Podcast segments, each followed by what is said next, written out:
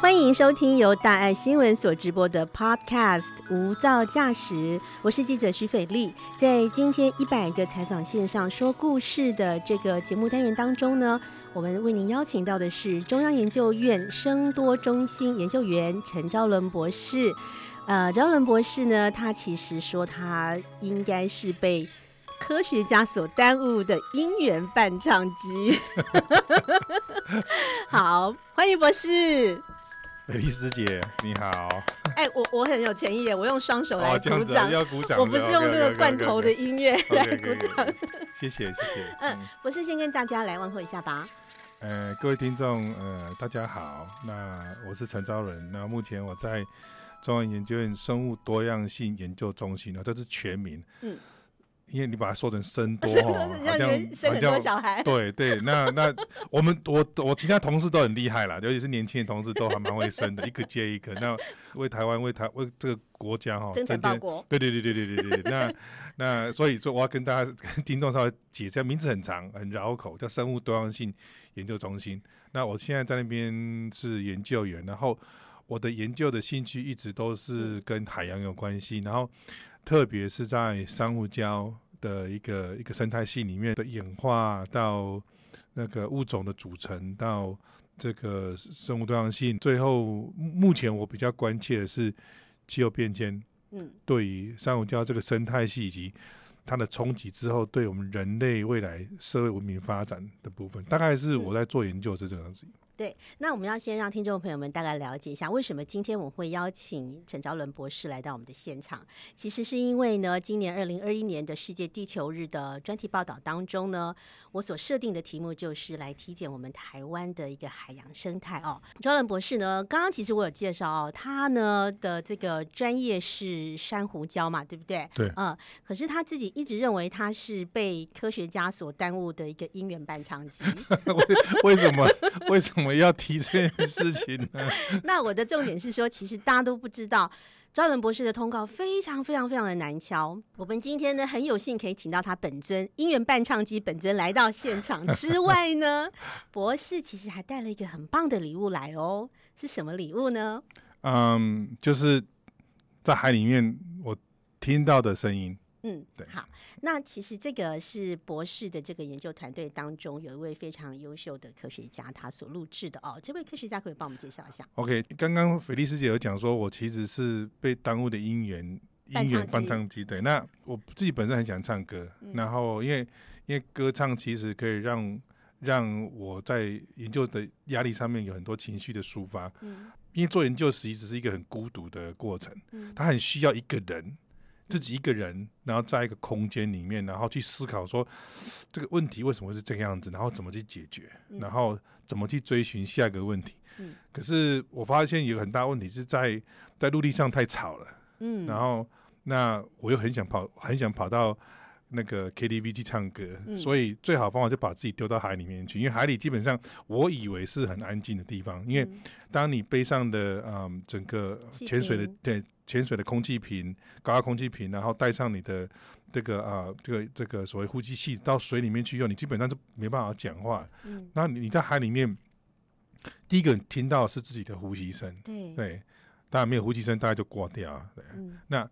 你就会开始去跟自己的律动，就身身体的律动去做去做去做对话。嗯，因为当你开始到海里面去，一定会一定很紧张，因为人毕竟不是生活在海里面的的的生物。那我们必须靠借助外界这些器材维持我们自己的生的生命，我们才能够去探索那个世界。所以第一个你要先跟自己对话，对，就听听到自己的呼吸的声音，跟自己去对话，然后把自己的呼吸。因为当你紧张之后，你就会呼吸很急促、很短暂。嗯。然后当你过度呼吸的时候，就产生很大的危险。哦。就是你会就气就是喘不过来。嗯。那可所以说，你一旦 进到海里面，第一个动作一定要跟自己对话。然后把自己的呼吸调到比你在陆地上还要慢。哦，要比较所以，所以我，所以我常常就，我就我自己，我自己潜水潜了三十几、三十几年。那我自己觉得，其实潜水好像是在。禅坐的一个过程哦，真的吗？对，因为因为其实我曾在我我我自己到最后我都会在在水里面打坐，在水里面打。对对对对对，那因为在水里面你自己会漂浮，然后所以所以那个过程其实就是让自己心安定下来。所以你刚开始听到就是自己的声音，自己呼吸的声音，然后慢慢的你就会开始听到周边很多声音。那我一直以我从以前还没开始潜潜水之前，我都以为水里面应该是很安静的，除了浪的声音，除了就是进进到水里面的那一刹那听到浪的声音，另外一个就是自己呼吸声音。那可是我后来发现，其实水里面还蛮吵的。哦，真的吗？因为超级吵的。是因为今天的这些声音档好像是那个中研院的林子浩先生他所录制的。对，然后然后其实我自己会开始对海洋生物很着迷，一个原因当然是因为我从小自己的成长经验，我家里带我爷爷那一代之前都是渔民啊，真的。对对，然后从小在台中，对，所以我从小就听他在讲讲讲他以前他跟我叔公他们那一代。捕鱼的事，对捕鱼的事情，所以我当然是很着迷。那另外一个让我觉得很着迷，其实很多人做海洋生物的起起源都是，我们都想去做海里面的哺乳类动物的研究。哦，对对对，就是鲸豚的研究，因为它是很大，然后然后小小时候印象就觉得它跟人的智慧一定很很接近，所以我开始想要踏入做海洋生物一个很大的一个原因。除了潜水，因为另外就是我希望能够去做跟大型哺乳类有关系的研究，你知道吗？你可以，然后你看那个 Discovery 跟 Nature Geographic 那频道，哇，能够去做鲸豚的研究，跟那超级大只的鲸豚游在一起，然后听到海里面它在叫的声音，就觉得一定很酷。嗯，好，那老师，因为我最近刚刚去了，因为我们这个世界地球日专题报道的关系，我也去了一趟北方三岛。去北方三岛的这个呃旅程当中呢，其实林子浩他也有。跟我们同行，那我现场我有看到林子浩他怎么样去收海底里面的那个声音，在现场看到他在做录制的时候，嗯，第一个印象会觉得，哎，就这么简单吗？因为他其实就是用一个 GoPro，然后再挂一串的这个。对，hydrophone 这样子，然后他就呃把这些器材就是丢到海里面去，而且也不是很深。他说顶多就是大概五米左右。对，还有另外在外接一个麦克风的那个喇叭，对对，扩音器。对，那我们在甲板上面直接就可以听到现场从海里面海里面渗出来的这些声音，其实非常非常的有趣，而且那个声音啊，跟您今天带来的第一个声音其实是有相关。其实。您只要那时候刚开始要来申请工作的时候，我就是非常希望他能够进到中心来做研究，因为因为我觉得声音是很酷的东西，我觉得声音比影像还酷，嗯，因为声音充满的想象，对，声音充满的应该说诱惑，对，你知道吗？那所以那海里面声音非常的多，嗯，那可是要去分析跟研究海里面声音是很困难的事情，是，那所以当初子浩要来申请中医院的时候，我就极力的。希望他能够进来，因为我觉得这是未来，因为未来在做研究的工具，一个很重要的工具。那 我常说，我是做所谓古典派的，他是这种他的声音其实就是一个超越世代，一个非常新的，接了 AI，接了很大的演算，嗯，然后把声音透过他研究，呢，让我们去有更多的对海的想象，跟我讲的诱惑。是，对，因为一般我们都看过珊瑚礁的照片，会知道说珊瑚长什么样子啊。可是我们都没有听过珊瑚礁的声音，对。然后它其实所提供的这一些声音档呢，可以满足我们对于这些想象。特别是我们如果不会潜水的人的话，我们其实根本不知道原来海里面的声音是这个样子。对啊。那我们先来听第一个声音好不好？可以。好，那听众朋友们呢要仔细听哦，因为第一个声音非常的短。我觉得有点短呢，我有跟他抱怨一下。第一个声音太短了，我们再听一次。好像有人敲门，谁在海里面敲门呢？是不是？是不是刚？是不是师姐你的那个笔掉到地上了？好像有人掉笔掉到地上哦。笔掉地上的声音吗？对，就咔一声呢。那是谁专门在海里面一直在掉笔？你你猜你猜看看啊，这是这是什么东西 啊？我一开始的时候，我光听声音的时候，我会觉得好像是有一只螃蟹在敲门。嗯嗯，他跑到珊瑚礁去敲了一下门，这样子。结果呢？结果这个东西其实是，其实这个东西是呃，其实这种敲的声音在海里面很多啦。哦，真的吗？很多，对对。然后像这种声音，其实好像摩斯密码。对，那子浩应该有过滤过。这种这种这种甲壳类在敲东西的东西，其实其实在海里面是非常多的。嗯，对。然后，所以不管是像枪虾啦，或是像螃蟹这东西，嗯，都有这种敲击的声音。是。其实我们在海里面哈，这种声音其实是非常复杂的。嗯，对。然后，所以你能够听到这么一声很干净的声音哦，已经是非常难得了。他可能已经把背景音做了区对，做了做了堆区隔。对。对。那接下来的这个声音呢，可能大家会很好奇哦。这是什么声音？我以为我也是肥自己在漱口嘞。你们这，这个对我来讲是一个灰的声音，好像是一个很平凡的声音。对对对对对对，早上起来都会出的声音。对，那其实是什么声音啊？这好像就是水声啊。不是，这个其实是。鱼的声音，鱼在走动的声音吗？诶，它其实是在海里面游动的时候会发出一些声音。那鱼头里面你把它剥开，会有两个像石头的东西。嗯，好啊，那个那个叫做耳石。哦，鱼也有耳石。对对对对对对对对，那不那那，所以说像这种鱼的耳石，有耳石这种鱼呢，它基本上都会发出一些声音。OK，然后那个那个像有些鱼类，像一些石手鱼啊，它的肠肠子的的地方，它也会发出类似这样这样的声音，就咕咕这种声音。对，就就在海里面，然后特别是有些鱼，它在求偶的时候，也会发出这种声音。对，那像那个是找男朋友女朋友的声音。对，像所以说它声音有很多不同的功能。嗯嗯。对对，它在生存上有很多不同功能，有时有时是。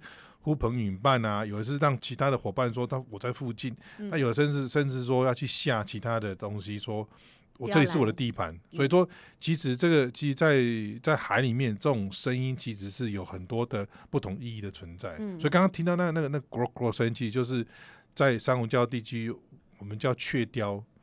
哦，是雀雕那一类的东西的鱼，对对鱼，这种鱼，对对，然后发出的对发出声音，它这种雀雕，它基本上会都是会在珊瑚礁间去游动，嗯，啊，这东西都是像子浩他们录的声音以后，然后再去做确认，嗯，啊，比如说有时候可能到水里面去录声音，在听声音的时候就看，哦，就这只鱼在附近，然后就发出类似这样声音。那有的我知道有的人的啊研究是把那鱼带回来在实验室去录，可是有时候带回来它也。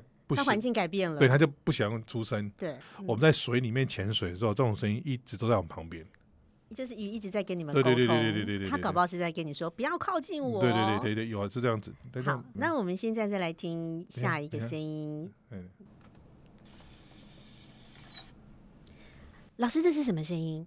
这个这种高频的声音呢，而且是这种可以定住它 pattern 的这种声音哈，通常。通常是海洋捕猎的声音，嗯，啊，这个声音我在海里面有听过，真的。这个在我在澳洲念书的时候，我在大堡礁潜水的时候，因为我们在水里面工做工作，大概就是在水深大概五米到十米的地方，嗯，然后我们下去的时间大概会大概一个钟头左右，然后我们在做工作的时候，比如说我们在量珊瑚啦，或者在中间我很专心，这时候你就会听到背景会出现这种高频的，对对对，这种像小鸟的声音在叫，嗯，那就代代表的是有海豚。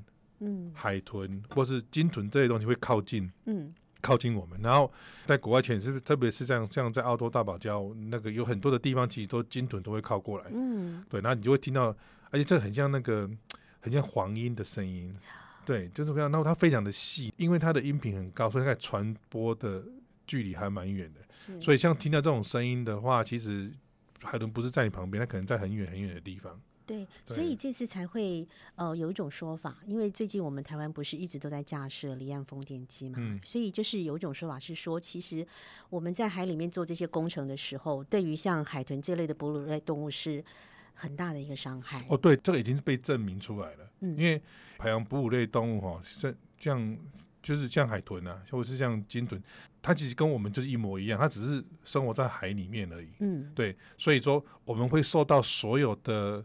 的干扰，我们会觉得不舒服的东西。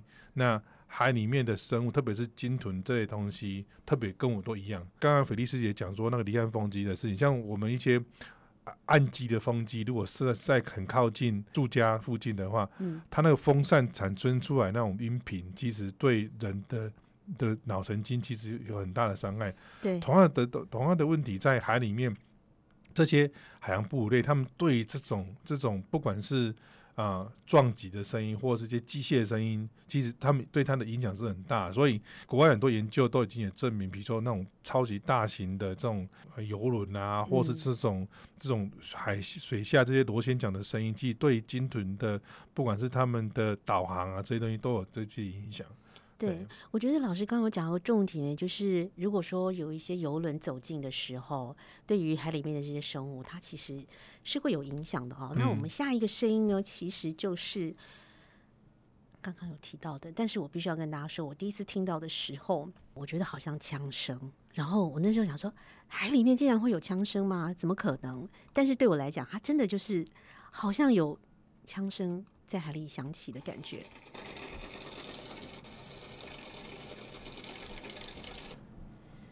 对对？这个所以这个就是我们在水里面哈常听到的螺旋桨的声音。嗯，OK，那螺螺旋桨它基基本上就是这种啵啵啵啵啵这种这种螺旋桨在打的声音，所以这东西是这东西是我们耳朵听的那个音频率可以听得到的的范围。嗯，那有很多是比较超高频的声音，那个基本上我们听不见，可是呃我知道这样很多的那个哺乳类海洋哺乳类动物都可以听到这种比较高频的声音。嗯，可对对他讲都是一些压力。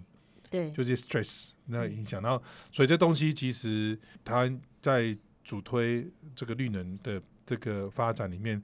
风能的发展其实是一个最主要的一个发电的方式。对，那其实最明显就在台湾西海岸的这个白海豚，嗯，啊，它是台湾特有的亚种，叫台湾白海豚，剩不到五十只吗？对，那所以那那个，所以这个冲击是很大。所以虽然虽然他们在嗯在工程师做当当中都有一些所谓的减缓减轻的措施，是，可是啊，基本上它还是避免不了对这些海洋生物的冲击。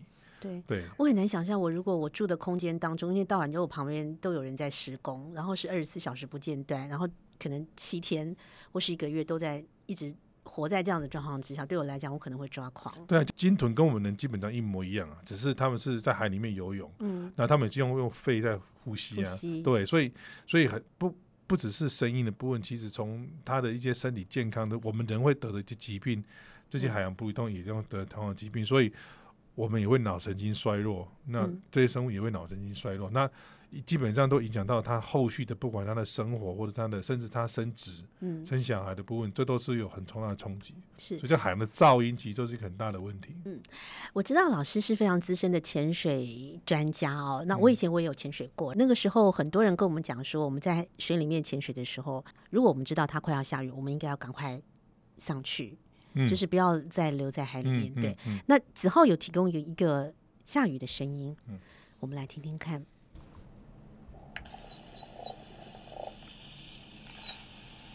下雨的声音来了，这就是下雨的声音。对，就是在海里面听到下雨的声音。可是这个要在很比较浅的地方才听得到。如果像我们一般工作的那个深度，如果这个超过大概。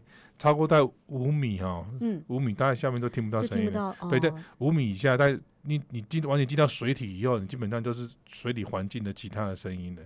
所以这个只要提供这个挡下雨声音，大概在很浅的地方，你才听得到那个声音。对，OK，对，好。子浩他有跟我提一件事情，我们在珊瑚礁所录到的声音，其实就可以判断得出来，这个珊瑚礁它的生物多样性丰不丰富。对我举个例子啊，就像你去逛菜市场就好。OK，菜市场当刚刚始开市的时候，比如说早上七点的时候开始开市的时候，其实没什么人，嗯，你就你就觉得不会那么吵。可是越接近中午的时候，菜市场快要下场之前，你会发现很多婆婆妈妈都赶那个时候要去赶什么去。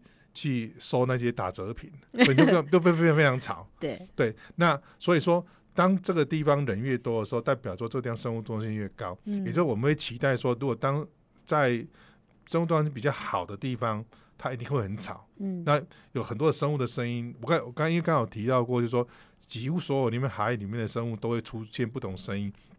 有的是它自己本身会自己会发生，像像那个鱼，哈，还有就是它这敲击的声音，像刚刚的枪虾，对，哈，啊，或是像那个鲸豚，鲸豚这东西也自己会发生。嗯，另外有些声音，有些声音是摩擦的声音，哦，比如说有东西在爬行的时候呢，也会发出一些声音。所以，所以总括来讲，声音的东西是非常吵的一个东西。嗯，那所以像子浩的研究呢，他就可以说，今天如果这个地方生物多样性不好的话，我们去录的话，基本上声音应该是会非常频繁。是对，所以我们我们来看来听一下子浩这个基隆潮境水下生景。对，所以所以说它基本上它这里面有两有三种声音，一个是枪虾，枪虾就是刚刚我们一开始听到对咚一声，我我说好像是在敲门，对然后老师说是笔掉下去的那个声音，然后还有个声音是鱼类合唱的声音。对。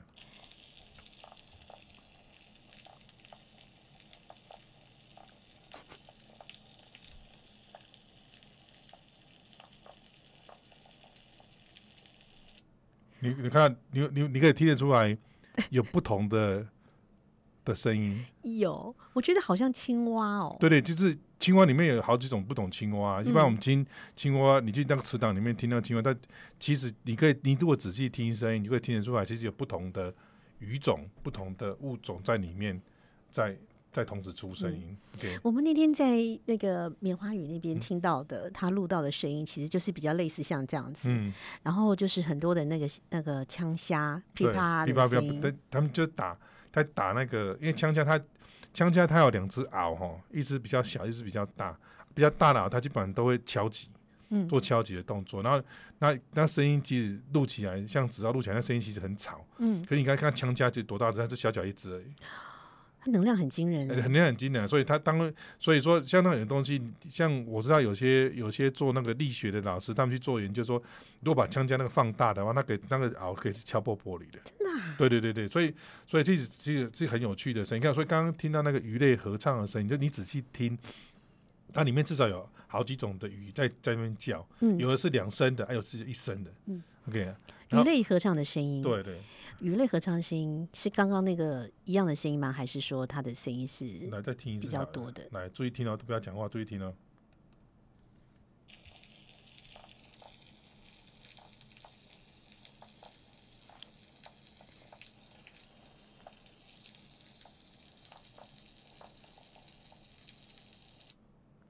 你们听见它有它有它有至少三种不同的声音在里面，对，就是说咕咕咕咕咕的声音呢，嗯，有的是咕两声，有的是咕一声，有的是咕三声，我听起来很像是下雨的时候有青蛙在叫，你就是你会听到背景就是，然后就开始听到咕噜咕噜咕噜咕噜咕噜，嗯，你有听到吗？有有对，所以所以就表示说它不同的语基本互互相互相叫来叫来叫来叫去。啊，OK，所以然后那个是鱼在当合唱，对，当这个声音变成很、很多的时候，就变成可以代表这个生物多样性好或是不好。OK，对，我们刚刚听到的是珊瑚礁的声音，我们从我们所录到的这些声音可以去判断这个珊瑚礁它的生物多样性到底好不好。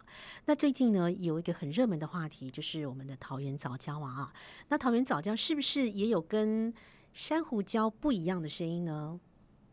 嗯，其实哈，其实因为它的胶体是不一样的，就是它的组成的胶体是不一样，所以我们会期待说，期待它它里面的声音的组成基本上是会有一些差别。那我们来听一下那个带大弹 G two 的声音哈。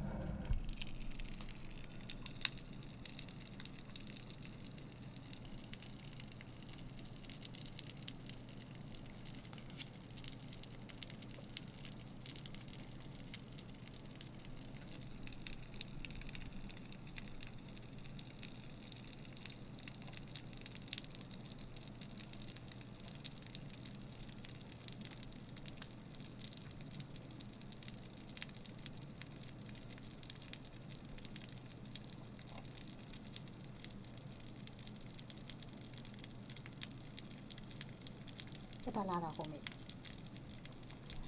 我记得后面声音比较不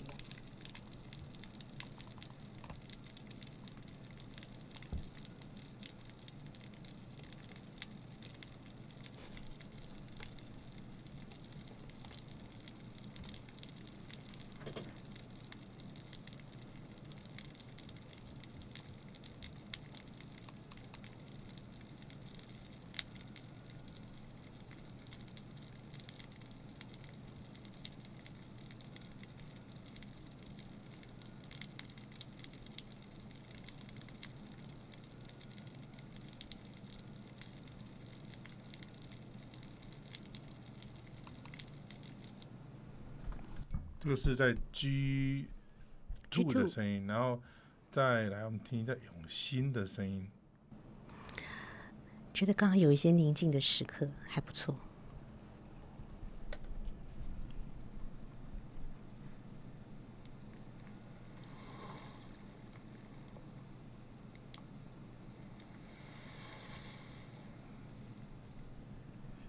刚刚浪的声音，对，嗯，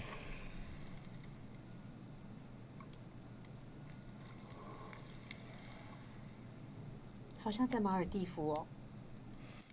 不不 不是不是不是不不是让你去想象马尔蒂夫。这两这两个声音档，你要仔细听，哪一个比较吵？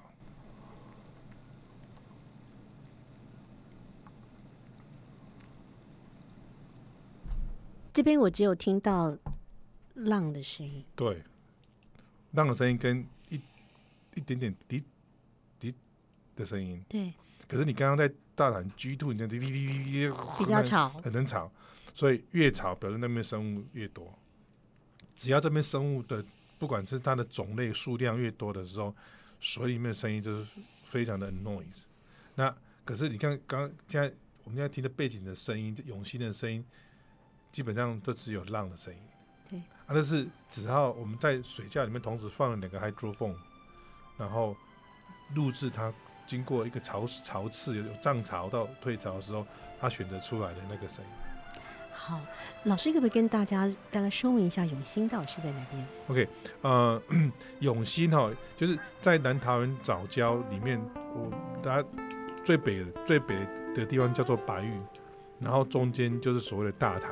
大潭要切成三块，G one、G two 跟 G 三。那 G 三那一块现在应该被沙子埋掉，已经没有没有没有早教露出来。那有露出来就是说大 G one 跟 G two 的地方。然后过了那个大潭电厂的入水口的南边，开始就是宝生，然后再叫做说永兴，然后最后是永安。嗯，OK，那永安就是大家比较熟悉的永安渔港，对的那个那个那那部分，就越南边的部分。那永兴永兴刚好是在介于介于那个啊大大潭电厂的出水口跟宝山中间那一块，啊那一块是目前有开放叫做所谓的缓冲区，嗯，那一般人可以去那边去看早教的地方，是对，所以那时候啊，直到刚到我们中院和那个服务嘛，我们就请他帮忙说去那个地方。用 hydrophone 去放着，那我们来看看到底整个背景里面的声音的程度，那可以用它来推测这个地方的生物多样性的量是怎么样子。对，所以从刚刚的两个声音档当中，我们就可以判断的出来，在大潭 G two 的这个地方，它的生物多样性的声音是比较多的。对对对。可是，在永兴的话，我们其实听到声音就是比较单调、单调、单调，然后就是让菲利斯姐想起她在马尔蒂夫的美好岁月。美好岁月，不晓得是跟谁的美好岁月，可是 就是对，可是就当可是科学研究就是这样子，就是他没有办法太浪漫，可是他就是要去找出他的问题的根源在什么地方。是，所以呢，我们的海洋其实是这么这么的丰富的哦。希望我们大家呢可以更清楚的了解，我们的海洋其实是一个非常美丽的世界，需要我们好好的来珍惜。那今天就非常谢谢我们的陈昭伦博士来到我们的 Podcast 现场，谢谢博士，谢谢美丽师姐，谢谢。